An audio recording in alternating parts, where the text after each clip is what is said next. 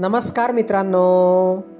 मित्रांनो मी मंगेश कुमार अंबिलवादे तुम्हा सर्वांचं वाचन कट्ट्यामध्ये मनपूर्वक हार्दिक स्वागत करतो.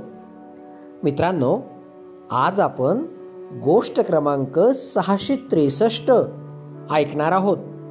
आजच्या आपल्या गोष्टीचे नाव आहे योग्य वेळी नकार देता आला पाहिजे. चला तर मग गोष्टीला सुरुवात करूया. योग्य वेळी आणि योग्य पद्धतीने नकार देण्यात काही गैर नाही. पण अनेक कारणांनी अनेकांना तेही नकोसं वाटतं.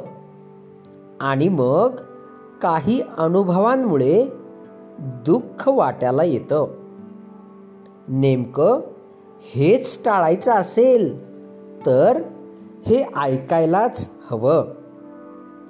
एखाद्या कामासाठी आपण नकार देतो. पण त्याचा अर्थ असा नसतो की आपण अकार्यक्षम आहोत. काहींचा असा गैरसमज होऊ शकतो. मात्र त्याची फारशी फिकीर करण्याची गरज नाही. उलट नकारामागील योग्य ते कारण पटवून देता आलं पाहिजे.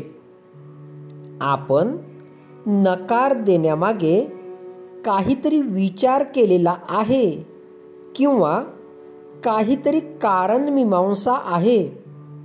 हे जर पटवून देता आलं तर तो गैरसमज दूर होऊ शकतो.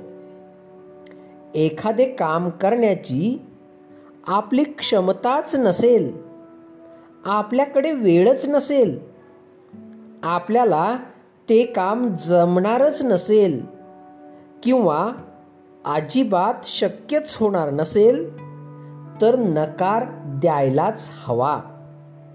म्हणजे काम सांगणाऱ्या व्यक्तीचीही गैरसोय होत नाही. काम करणे शक्यच नसेल तर त्यावेळी नकार देण्यात काही गैर नाही.